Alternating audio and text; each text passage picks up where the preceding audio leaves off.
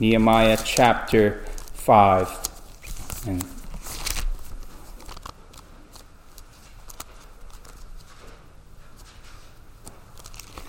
this is God's holy and infallible word, Nehemiah chapter 5. We'll be reading together verses 1 through 13. Now, there was a great outcry of the people and of their wives against their Jewish brothers. For there were those who said, We, our sons and our daughters, are many. Therefore, let us get grain that we may eat and live. There were others who said, We are mortgaging our fields, our vineyards, and our houses that we might get grain because of the famine. Also, there were those who said, We have borrowed money for the king's tax on our fields and on our vineyards. Now our flesh is like the flesh of our brothers, our children like their children. Yet behold, we are forcing our sons and our daughters to be slaves, and some of our daughters are forced into bondage already. And we are helpless because our fields and vineyards belong to others. Then I was very angry. When I heard their outcry and these words, I consulted with myself and contended with the nobles and the rulers and said to them, You are exacting usury, each of you from his brother. Therefore I held a great assembly against them. I said to them, We, according to our ability, have redeemed our Jewish brothers who were sold to the nations. Now would you even sell your brothers that they may be sold to us? Then they were silent and could not find a word to say. Again I said, The thing which you are doing is not good. Should you not walk in the fear of our God because of the reproach of the nations, our enemies? And likewise, I, my brothers, and my servants are lending them money and grain. Please let us leave off this usury. Please give back to them this very day their fields, their vineyards, their olive groves, and their houses also the hundredth part of the money and of the grain, the new wine and the oil that you are exacting from them. Then they said, We will give, give it back and will require nothing from them. We will do exactly as you say. So I called the priests and took an oath from them, and they would do that they would do according to his promise. I also shook out the front of my garment and said, Thus may God shake out every man from his house and from his possessions who does not fulfill this promise. Even thus may he be shaken out and emptied. And all the assembly said, Amen. And they praised the Lord. Then the people did according to this promise. Let's pray. Help us, we pray, to learn from this, your holy word, how we might be those who fear you and walk in your fear who have mercy upon those in need and desperation. Lord, we pray that you would help us as well to be those who can humble ourselves and give restitution. Help us, we pray, for we ask all these things in the blessed name of Jesus, our Lord and Savior. Amen. Please be seated.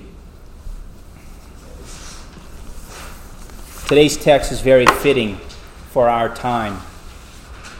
Just as the people in Nehemiah's day were going through a great struggle, we could say a struggle of finances, of making ends meet, we have those who are struggling immensely with rising inflation and paying for their bills because of the, uh, the fact that just everything just continues to get more expensive, and they continue to get more expensive. Many folks were having a hard time making ends meet prior to, to 2021. And this year, things are getting much worse, and they're having even greater struggles. The bare necessities, such as rent, utilities, and groceries, are now all getting more expensive. I just saw this recently. Now, because of the heat wave, especially in Louisiana, people in our area, Lafayette and elsewhere, are having a great deal of a difficult time paying for the increased cost of cooling a house in this heat wave. That's piled on top of everything else that's going on. Now imagine someone who wants to then take advantage of someone who's struggling to pay their bills. Um, they're facing hard times, so what do they do? They go to a loan center, maybe like a place called a short term loan center or a payday loan center. And they, they get out a loan that they're expecting to pay back within maybe two to three weeks. Come to find out they can't pay that either because they just don't have the funds for that. And then after their utilities get cut off, they can't pay back the loan. I, I found out this from a, a website. It was a, it was a neutral website. It wasn't a, a website against these places, these payday loans, but it says for loans, uh, these payday loan places, they have loans ranging from $100 to $1,000. And the average loan term is two weeks. The average APR, or um, that's yearly interest, annual interest rate for these loans, are 400%. So, in order to finance $100, you might have to pay 15 to $30 just to borrow $100.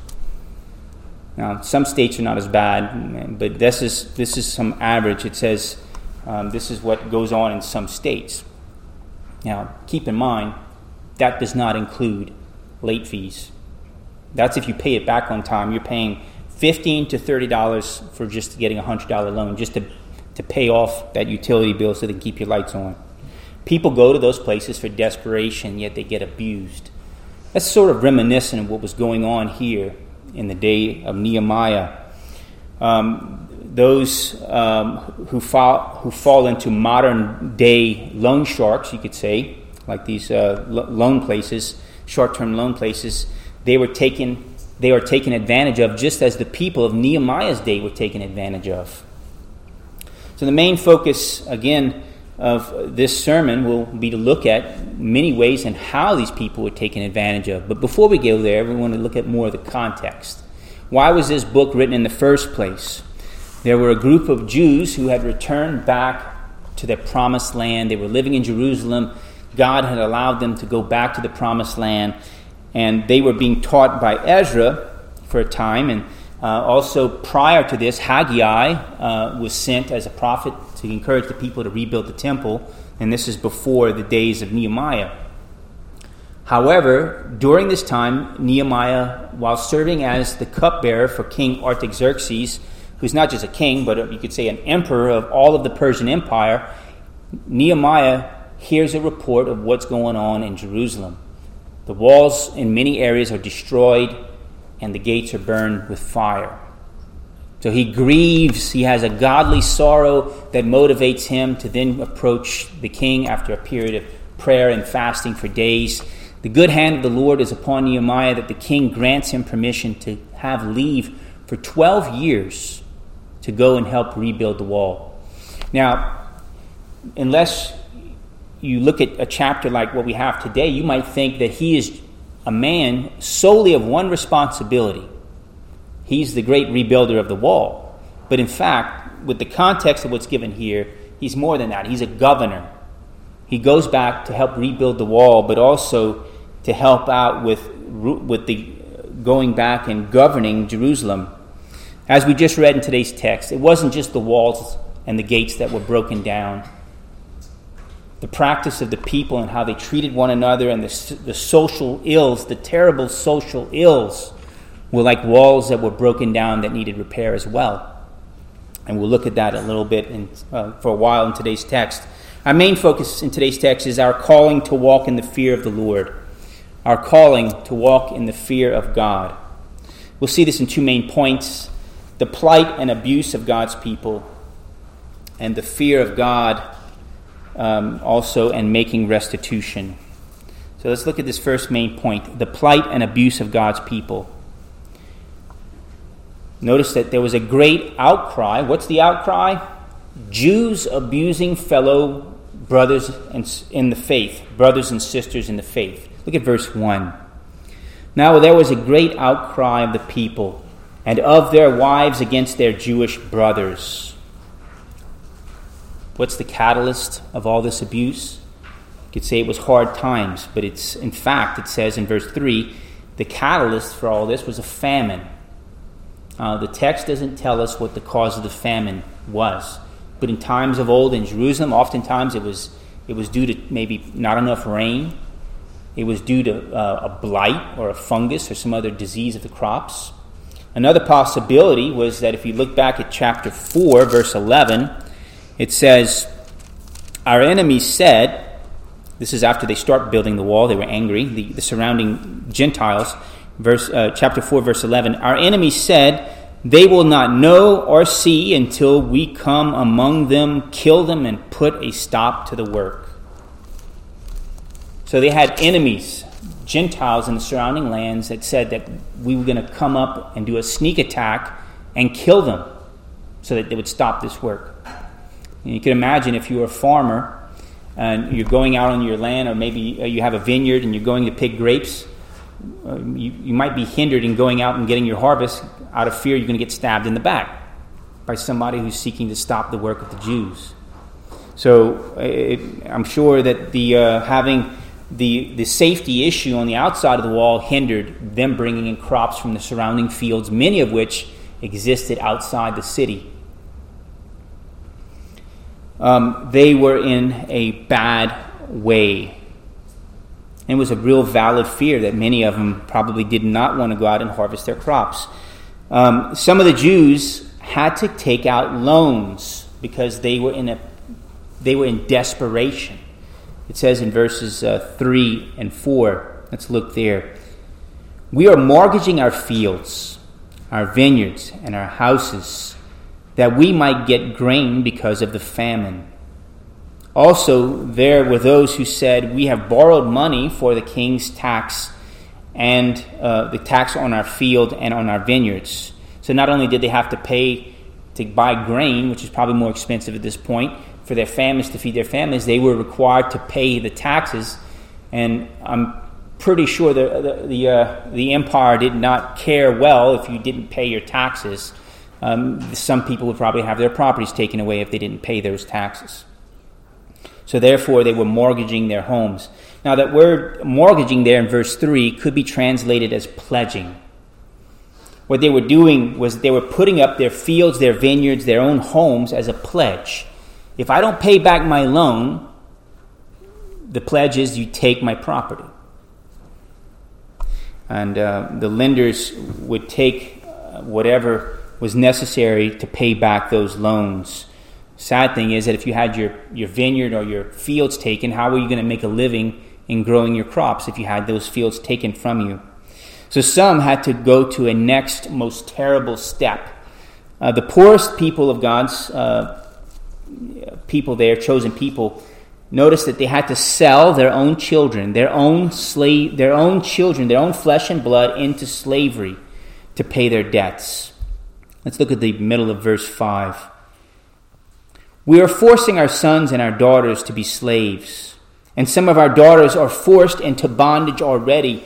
We are helpless because our fields and vineyards belong to others at the end of that verse, it talks about the fields and vineyards belonging to the, those who loaned them the money because they couldn't make the payments. Therefore, they, their fields and their vineyards were taken, and the next step was they had to sell their children into slavery. Uh, now, according to Leviticus 25, 39 and following, there is a permission allowable in the Old Testament law for the selling of a person into something I would call indentured servitude. Let's look at that. Let's turn, let's keep our place in Nehemiah, but let's turn to Leviticus 25.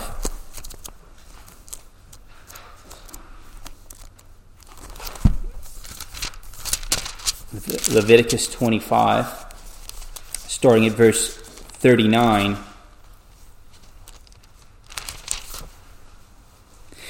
If a countryman of yours becomes so poor with regard to you that he sells himself to you, you shall not subject him to a slave's service. He shall be with you as a hired man, as if he were a sojourner. He shall serve you until the year of Jubilee. He shall then go out from you, he and his sons with him and shall go back to his family, that he may return to the property of his forefathers. For they are my servants whom I brought out of the land of Egypt. They are not to be sold in a slave sale. You shall not rule over him with severity, but you are to revere your God. So that's the char- that's the the law that maybe some of these nobles and maybe these wealthy people were trying to enact. The poor actually weren't really that poor. They were landowners. They owned fields, they owned vineyards, then those vineyards and fields were taken from them. And then they, they went from being, you could say, middle class to being in utter poverty. And then next you know, having to sell their children to pay back debt and to buy grain so they wouldn't starve. Can you imagine a worse situation than that? It's horrible. But in Nehemiah's day, I believe that they were not following this, what was given here in Leviticus 25 39 through 43. Those in debt, those persons who were in debt were not treated as hired servants with rights, but they, the text says that they were treated as outright slaves. Um, God told those who owned slaves, according to the, uh, this passage in Leviticus 25, that they were not to rule over their brethren with severity. Now, they were allowed to have a day of Jubilee to be released on that, on that year of Jubilee, sorry, not day of Jubilee, but year of Jubilee. But here, even in the Old Testament, there's no evidence that anyone can find that the Jews ever practiced a year of Jubilee. They sometimes, you could say, some of them probably thought it was very convenient just to keep a slave for the rest of their lives, even far, far after they paid their debt. Because we find no example in, in the Old Testament of them actually practicing, practicing this year of Jubilee, where not only slaves were freed, but debts were forgiven as well. So, again, I would say people ought to pay their debts people ought to pay their debts. Yes. But verse 7 Nehemiah told the guilty nobles and the rulers that they were the ultimate source of this abuse. Look at what he says there in verse 7. He says, You are exacting usury, each from his brother. I like the, uh, the ESV translation a little bit better, it's more clear. This is literally what the text says you are exacting interest, each from his brother. I was very surprised at this. I thought, I always thought that usury, like the modern usage of the word, meant abusive interest rates, high interest rates, kind of like the, the loan places, right? These uh, 400% APR, having to pay 15 to $30 just to borrow 100 That's astronomical, crazy. But that's not what the text says. The accusation that Nehemiah gave against these men was that they charged any interest at all. Did you know that it was forbidden for a Jew to charge another brother in the faith interest? You have that word of God here in Deuteronomy 23:20 in your outline. Interest, as in a percentage fee for someone to pay in addition to the amount of the loan, was illegal according to Deuteronomy 23:20, which says, "You may charge interest to a foreigner, but to your countrymen you shall not charge interest." So what's the definition of usury? Not just charging astronomical interest. According to this text, usury is charging any interest to your brothers in the Lord. Now, why do you feel like you have to make interest on these poor people? They're working their tails off and bringing in crops and tending to lands with fear of oppression and attack from the enemy. And some of them maybe can't work in their fields like they want to because they're up on the wall being mandated to help rebuild the wall. And they're struggling to pay back their debts. But what are you going to do? I'm going to charge them interest anyway. And that's the great sin according to Nehemiah and according to the Holy Spirit which was given unto Nehemiah. That was a sin against him. And that's why Nehemiah then takes action by calling together a great public assembly against them. Verse 7. Let's look next at the fear of God and the call to make restitution. You are called to fear God and make restitution. So, first, we see that Nehemiah held this big assembly and he charged those who were guilty with sin. Look at verse 6. Nehemiah had a righteous anger. He says, Then I was very angry when I heard their outcry and these words. What was the outcry? What were the words? The loss of homes, the loss of properties, the loss of livelihoods, the loss of children, sons and daughters, enslaved as sons I mean, enslaved sons and daughters. Verse 7 Nehemiah contended with the nobles and the rulers and said to them, You are exacting usury, you are exacting interest, each from his brother. Therefore, I held a great assembly against them. Nehemiah then goes on and he shames them. He shames those rulers who were enslaving their brethren. Look at verse 8. I said to them, we, according to our ability, have redeemed our Jewish brothers who were sold to the nations. Now, would you even sell your brothers that they may be sold to us? Then they were silent and could not find a word to say. Here we have Nehemiah's arguments are so upright and logical, they don't even have a word. They can't even say a thing. The only sound you can hear is the crickets. They were unrighteous, selfish, and abusive men and women who were called out to be ashamed. In like fashion, I think that's what a, a righteous ruler does. Nehemiah did this, he called them out for their shame, and that's what godly rulers today should do as well. They should call out those who are selfish, um, abusive, and uh, who are a public reason for shame. So, after exposing their sin and shame, Nehemiah changed, uh, he moved on to challenging those guilty nobles and rulers. How did he challenge them? He challenged them to fear God. Look at verse 9. Again, I said, The thing which you are doing is not good. You should not, should you not walk in the fear of God because of the reproach of the nations, our enemies. Now, at first, I was not sure what, why would there be a reproach or a shame involved with the other nations around them. The word here, again, reproach, is really outdated. Most people don't use that word any longer. Um, the ESV here gives us a better translation. It says this uh, in the ESV Ought you not to walk in the fear of our God to prevent the taunts of the nations, our enemies. The word taunt there is shame, shaming. It's, it's a verbal form of to shame someone. To taunt someone is to shame someone. And that's what the nations around them were doing. You can imagine they were pointing the finger and saying, Oh, look, these are the the people of God. These are supposed to be the holy and chosen, chosen people of God. And look how they behave. Why would I want to follow the God of the Jews? Look at how they devour one another. You could see many taunts like that, right?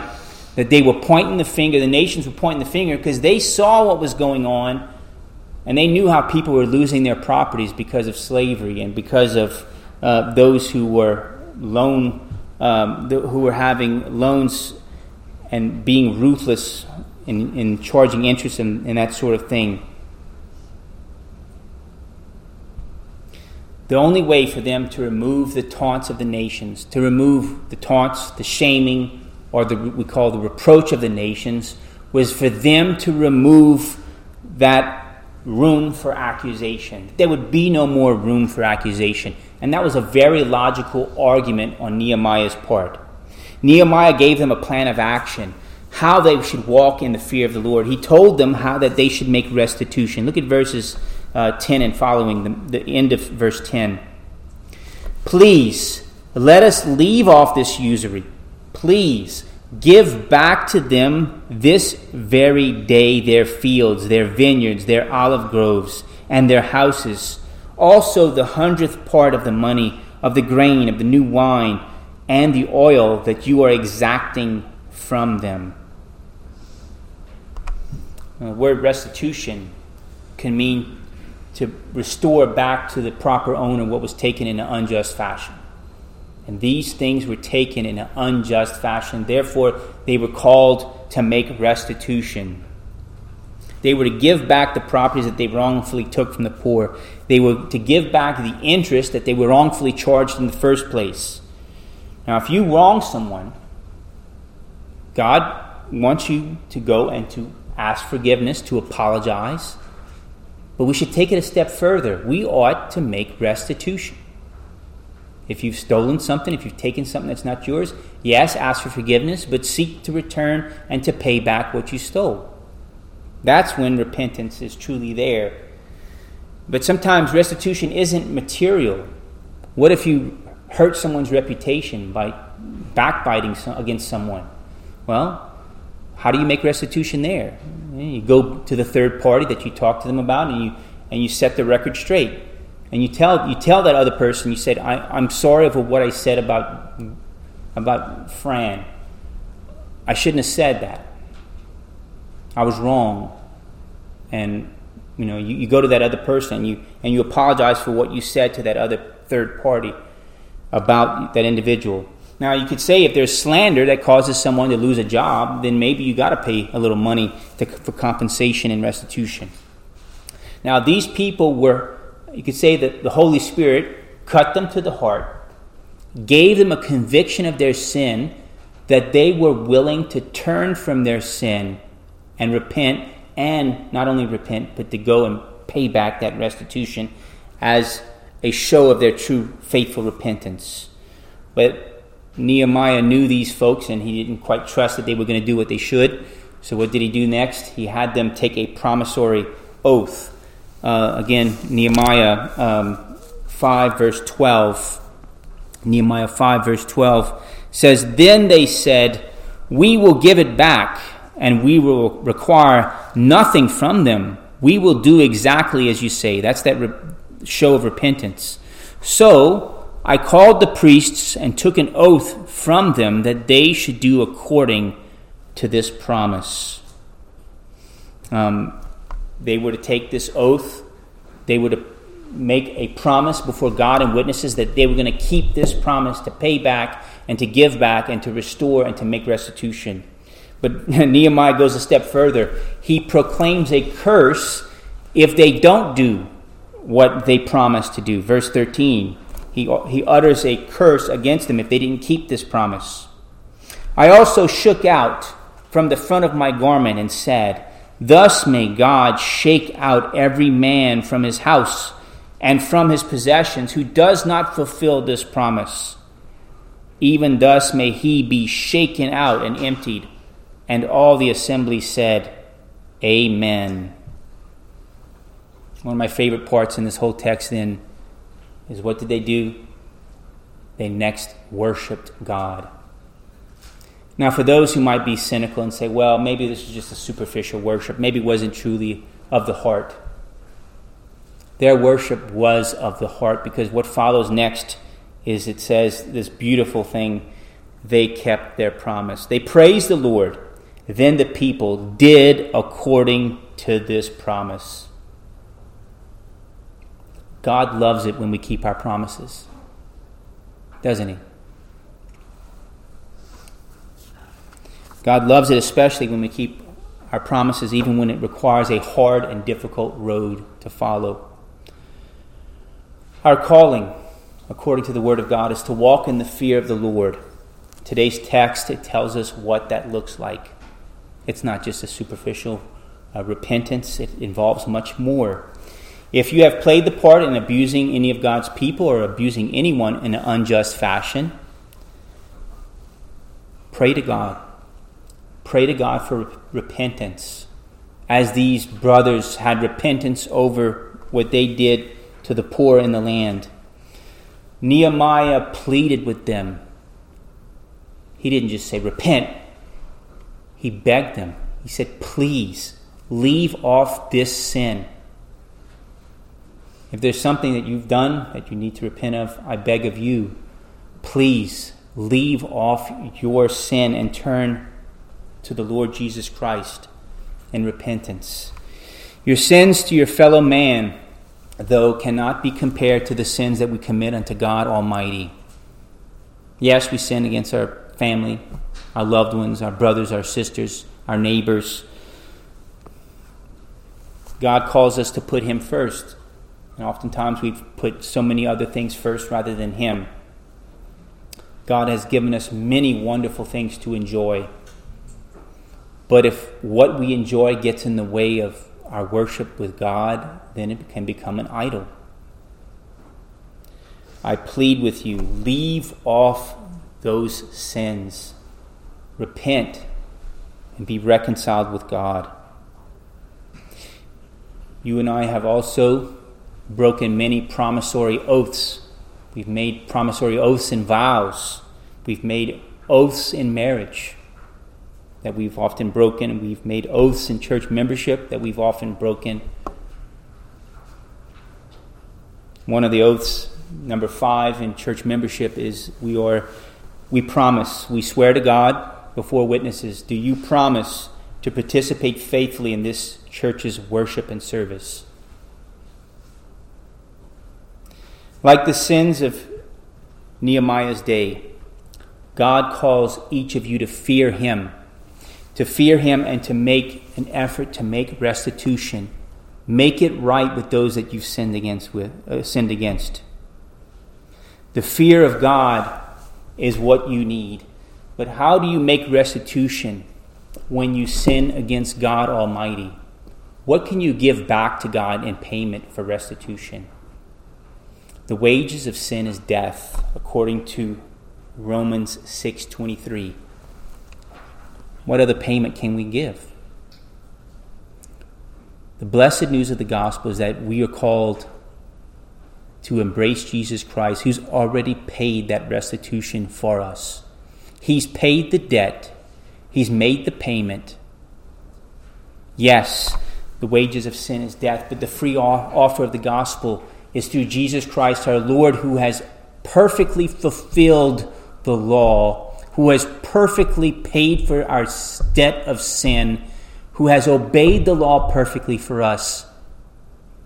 Embrace Jesus Christ by faith and ask Him for His grace to turn away from sin and to exercise new obedience. Let's pray together.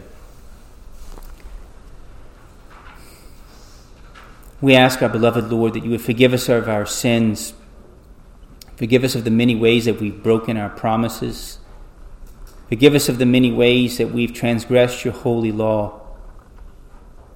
We know that if it's dependent upon us, that our debt of sin deserves even death, not only death in, in this life, but eternal death and dying, and even for eternity. But we do thank you for the blessed holy gospel that Jesus Christ has paid the debt of our sin, that which we could not pay back. The restitution that we could not make, Jesus has paid it all. But Lord, we pray that you would help us to embrace Him, to trust in Jesus Christ, that we would love Him, that we would grow in new obedience to love our brethren, our brothers and sisters in our midst, to seek to show compassion and love and mercy to those uh, whom you have given us as brothers and sisters in this holy faith. Lord, help us, we pray, for we ask all these things in the name of Jesus our Lord. Amen.